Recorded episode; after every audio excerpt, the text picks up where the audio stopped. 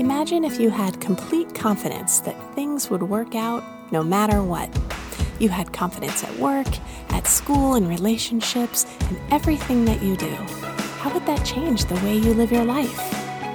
And how would things change if you had complete confidence in God? Big faith is possible, and it starts with little steps. That's today on the podcast.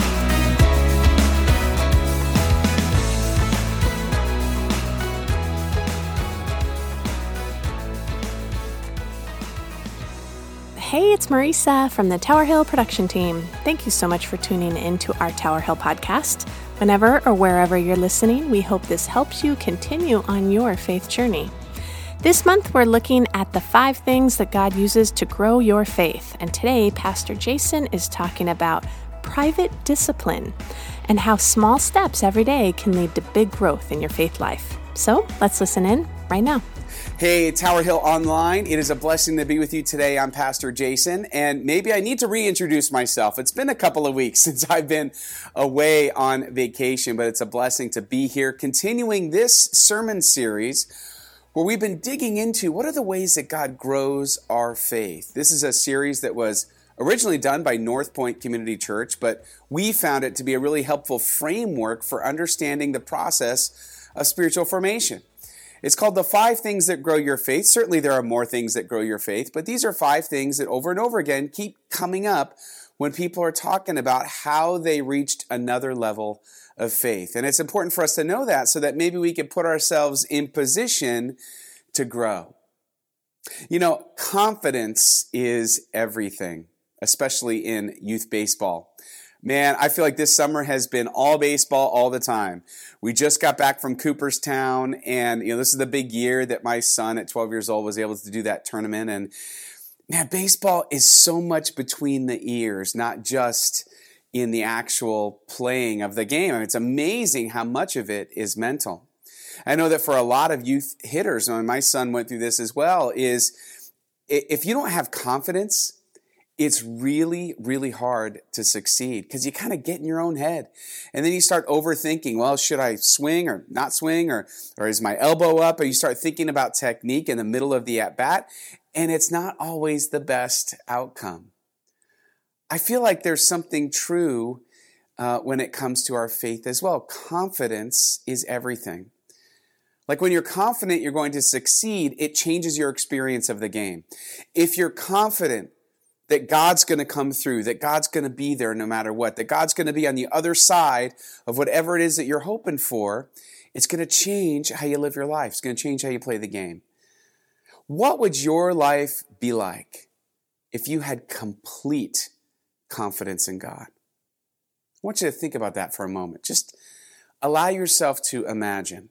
What would your life be like? What would it feel like if you had complete confidence? If you knew in every area of your life in every step that you were trying to take that you just knew God was going to deliver. It would change how you live, right? It would change everything. And that's why we're talking about this in our sermon series. I was thinking about some of you have heard me tell this story before, but I feel like it's a perfect illustration for this idea is when I was working at summer camp all those years ago when I was in college and I remember one night I'm out in the tent, one of those platform tents just like this one and I'm out there by myself because for whatever reason I didn't have campers that week. I was the the program director and I didn't always have campers and I'm out there and I hear in the middle of the night I hear this crunching sound in the forest. And I, who knows, it could have been a raccoon, I don't know, but this thing sounded really big. And actually I look out, there's a little place to look out in my tent and I see that it is a bear and it is going through some trash that some campers had left out. Now, I'm starting to be slightly alarmed, right? And listen, I grew up in Southern California and like LA, like we don't have to worry about that stuff. And and I'm thinking to myself, what am I going to do? Well, I could try to like jump out of the tent and surprise the bear, maybe scare it away, because I heard that black bears, you see, they're more afraid of you than you are of them. Yeah, right.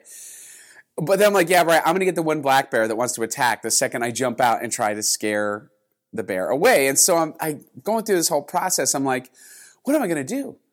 I can't make noise. The bear's going to know that I'm here. Of course, it didn't occur to me. The bear probably already knew that based on smell, but whatever. I listen. I was young. I was freaking out a little bit, and I, so I'm thinking, well, do I make a run for it? Is it going to chase me? Do I shine a flashlight? I mean, I didn't know what to do. Truly didn't know what to do. And I was the longer I heard it munching out there, the more I was envisioning a terrible end to my life. But I so I grabbed my pocket knife and I start thinking, I better get my shoes on in case I have to make a run for it. So I very, I try not to make any noise in the bunk. Slowly put my shoes on. I got my pocket. I don't know why I thought I was going to do with the pocket knife, but I had it out. I was like ready. And eventually, I remember this feeling came over me, and it almost made me laugh. And it was this feeling of as if I were perceiving the Lord's voice. And He said, I didn't bring you this far in your life to die at the hands of a black bear outside your tent at camp. I, that's not relax. You're going to be okay. You know what happened next? This is how I know it was God and wasn't me because I was pretty ramped up. I fell asleep. I fell asleep. I woke up in the morning and I still had the pocket knife in my hand. And the point is this the Lord didn't take you this far just to get rid of everything at some point, you have to have confidence that whatever bear is lurking outside your tent isn't going to get you. The Lord's got you. The Lord's profoundly got you. Doesn't mean you never have any problems or even experience tragedy in your life, but know this spiritually speaking, you got to have complete confidence that God's going to see you through, even in the scariest times. And it puts you at peace. Peace enough for a scared kid to fall asleep and not even worry about it.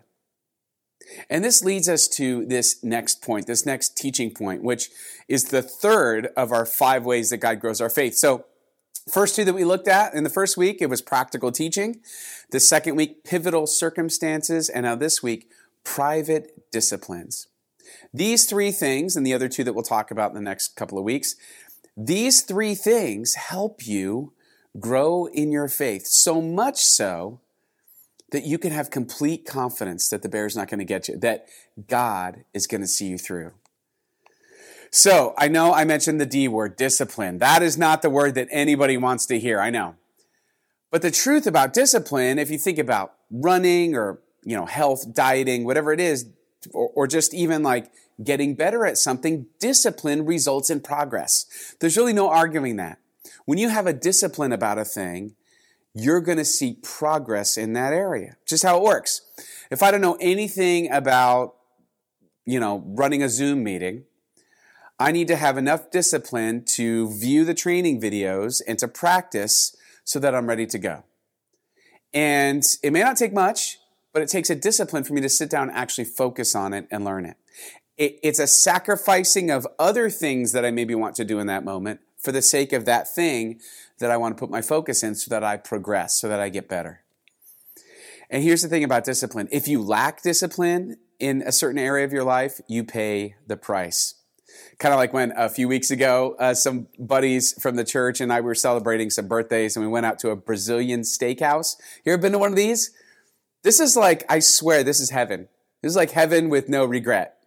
right? If you, if you, take the regret and sort of like the pain that comes from consuming way too much meat, um, it's it's awesome, right? You sit there and they keep bringing you more, and and uh, oh, you know, would you like the top sirloin? Yes, I would. Would you like the fillet? Yes, I would. Which like, here's the thing though: if you ate like doing that once in a while to celebrate is one thing. If you ate like that every day, you would pay the price in many ways regarding your health and your energy and everything. And that's sort of like life, anything in life, right? If you lack discipline, discipline, you pay the price. Well, why don't we realize all the time that that's also true spiritually? If you lack discipline to grow, to connect with God, to make an effort intentionally to check in with the Holy Spirit and to hear what God wants for your life and to move forward. If you lack discipline to do that, you pay the price. Oftentimes, that price is you feel far away from God, or maybe you make decisions that aren't Holy Spirit informed decisions and you make the wrong ones. And it leads you to a bad place. It leads you to a big critical mistake. It leads you to a negative turning point in your life. If you lack spiritual discipline, you pay the price. I think sometimes we think like, oh man, God wants so much of me and you know, God wants to ruin my good time and I want to do these, I want to do the things I want to do. How come I can't, just can't do that and grow closer to God? Well, that's not true in anything in your life, right? It's, it's like me saying, you know, I'd rather eat chocolate cake than kale. So I'm just going to do that and get healthier. you know, that's just not how it works. The reality is if you lack discipline in your ability to connect with God, you pay the price spiritually you don't have enough confidence to believe that the bear is not going to get you. You don't have enough confidence to believe that God's going to be there no matter what. Those things are directly related. Usually, the people that I meet that have more spiritual discipline tend to be people who have a way bigger faith. And it's not because there's any sort of mystery to it, it's just something that they're intentional about to progress forward. Here's uh, in the book of Hebrews what it says about this. If there's ever a verse that you can relate to, it might be this one right here. Ready? This is Hebrews chapter 12, verses 11 and 12. No discipline seems pleasant at the time, but painful. Can I get an amen? Louder in the back, right? but painful. Later on, however, it produces a harvest of righteousness and peace for those who have been trained by it. That's how discipline works, right? There's a kind of freedom that comes from discipline. There are results from discipline that can be wonderful, especially spiritually.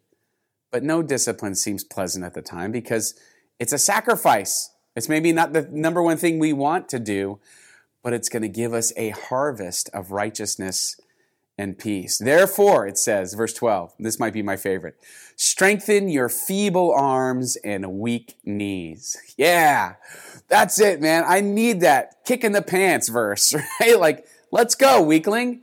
Get in there, get disciplined, get closer in your relationship with God. Have those private disciplines so that your confidence in God will grow. And in the end, you're going to see a harvest of peace in your life, of righteousness in your life. If you want to know more about these private disciplines, I'm going to share one that I shared during our Louder series. It'd be great for you to review the Louder series. So the Louder series I did during this last Lent, you could find it online. You might want to go back because I go through seven different spiritual disciplines, private disciplines that you can do that can help you grow closer in your relationship with God to build your confidence in God. Uh, we called it Hearing God's Voice Through Life's Noise. I want to encourage you to go back and maybe take a listen as you start thinking about what are some private disciplines that can help me grow in my faith. We talked about it being a discipline strategy, ancient spiritual practices that the you know people of God have done for centuries. And, and probably the biggest and kind of lowest hanging fruit for you to maybe start is the idea of prayer. I know you know what prayer is.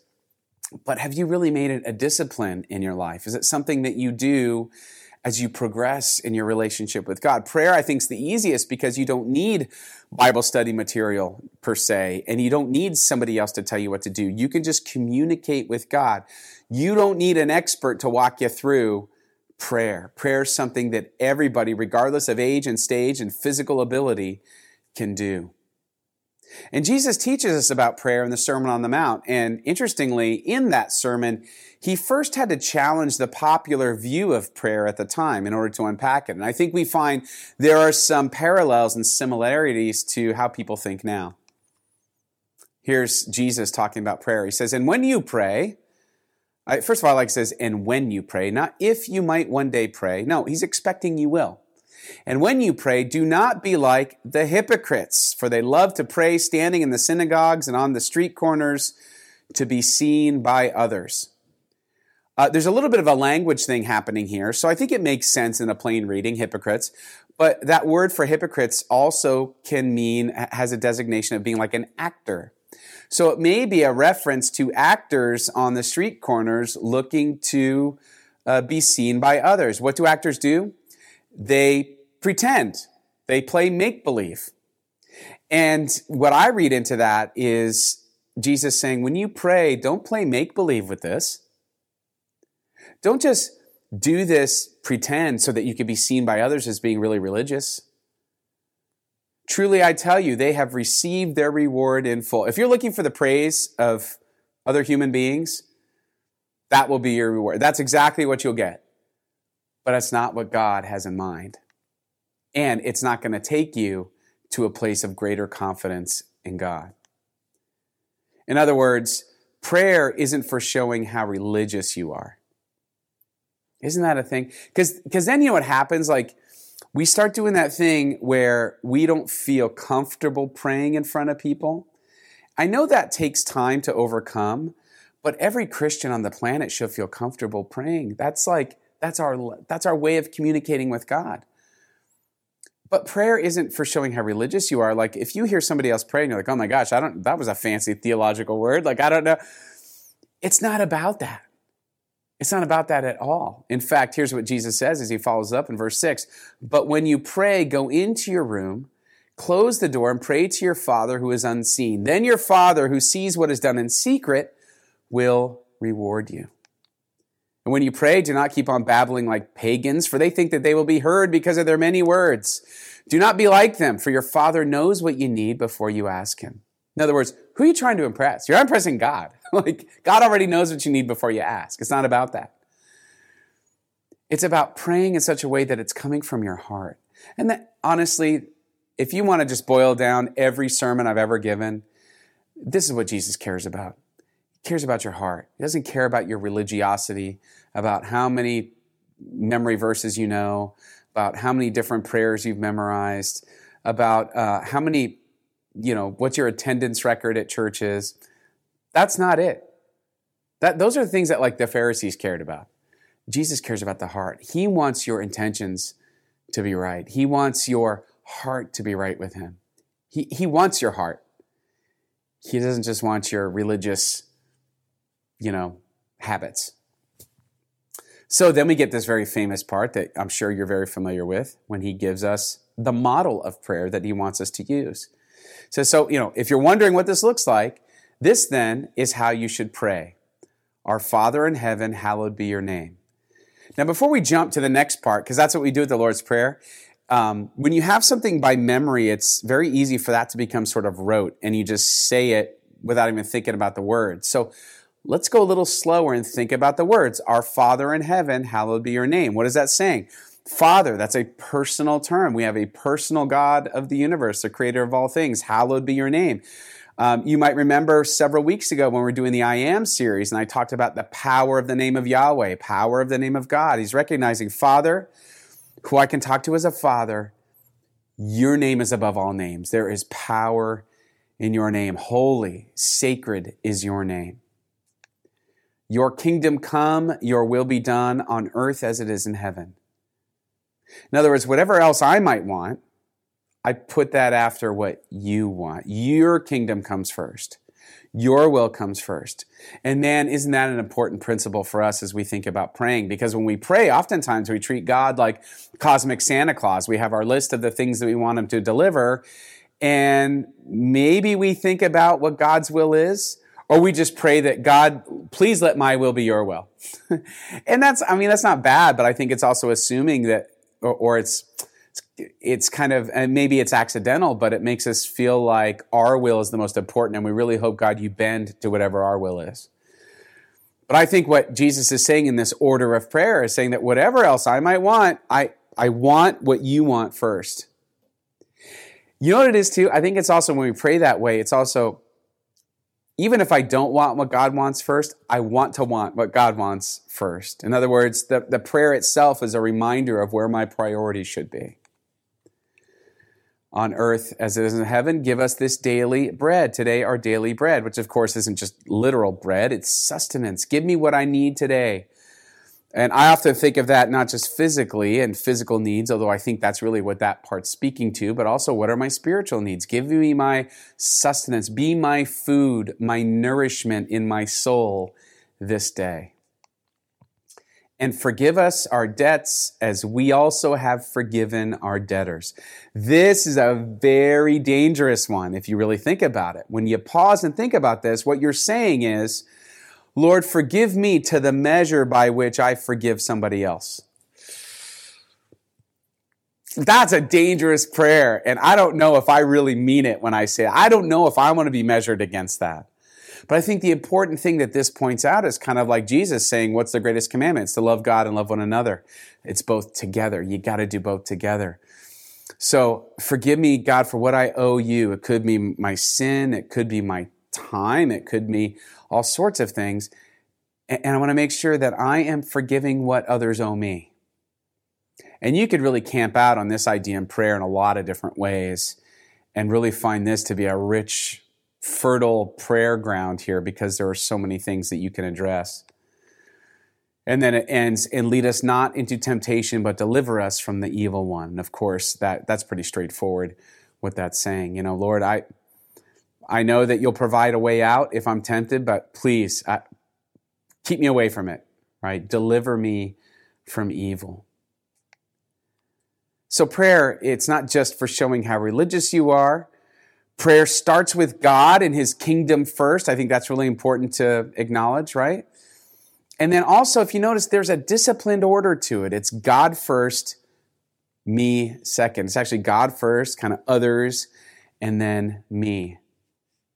Now, as I said in the series when I talked about this in Lent, the Louder series, I talked about how Jesus is teaching us on the Lord's Prayer is not just the prayer itself, which I think is, is obviously fine if that's, in other words, I don't think there's anything wrong to pray the Lord's Prayer. Okay, so don't don't hear that that's what I'm saying, but I also think it's meant to be something beyond just a memorization prayer. I think it's a model for prayer. That, that this is a prayer of orientation, not just memorization. The first three petitions of the prayer are about giving God glory, and the second four petitions are about asking for God's help. And I think that's a nice model or framework for structuring our own prayer time with God. Why do I say it's a model of prayer, not just a memorization prayer? Because I see Jesus model this prayer during one of the most difficult times, perhaps the most difficult time of his entire life, and that's in the Garden of Gethsemane, uh, you know, right before he's arrested, when he's when you know Scripture says he's sweating blood. He is so grieved and moved by what's going to happen, and that's when he says, you know, Father, take this cup from me, not my will, but your will be done.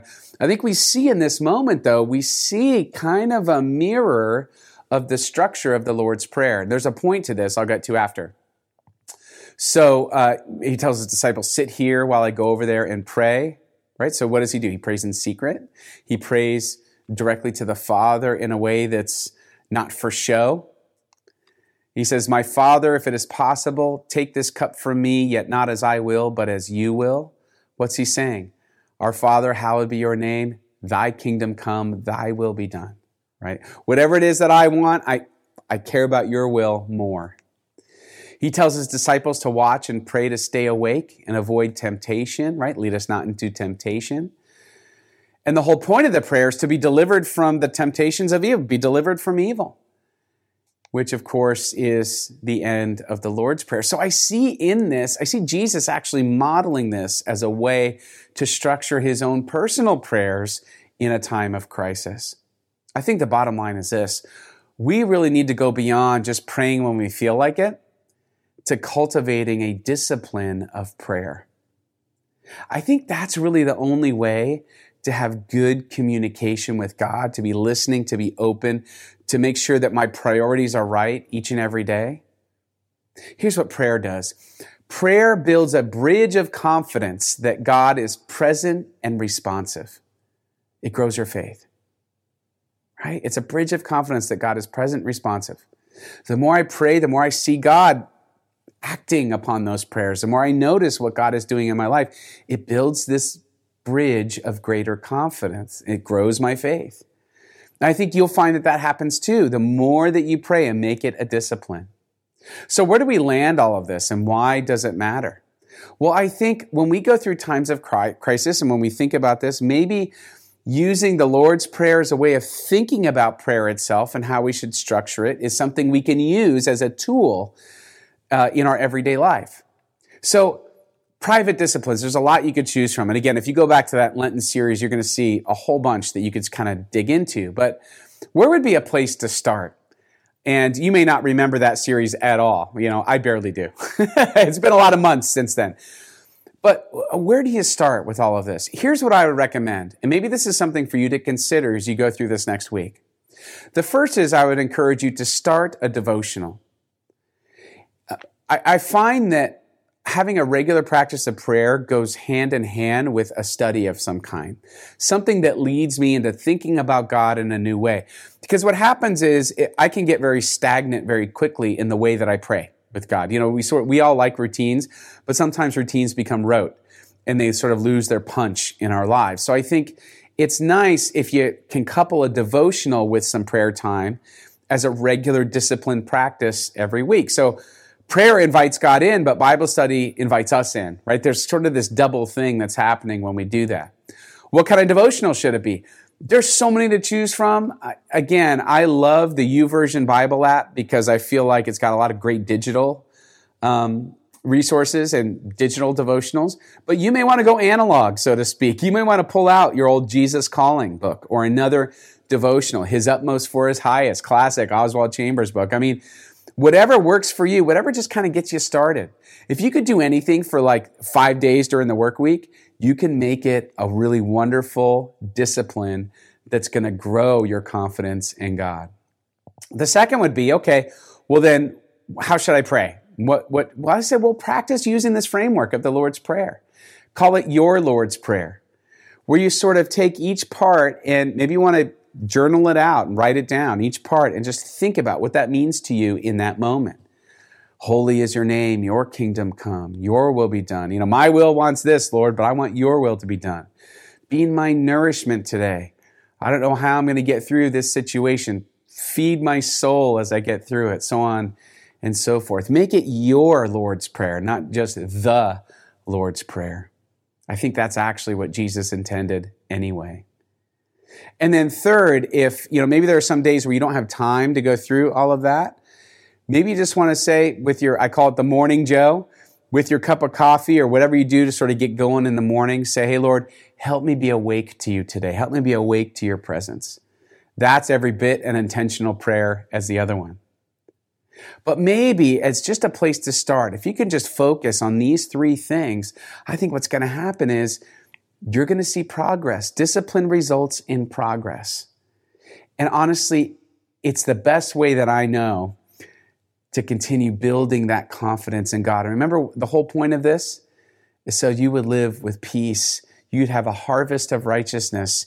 You would grow in your confidence in God, grow in your faith.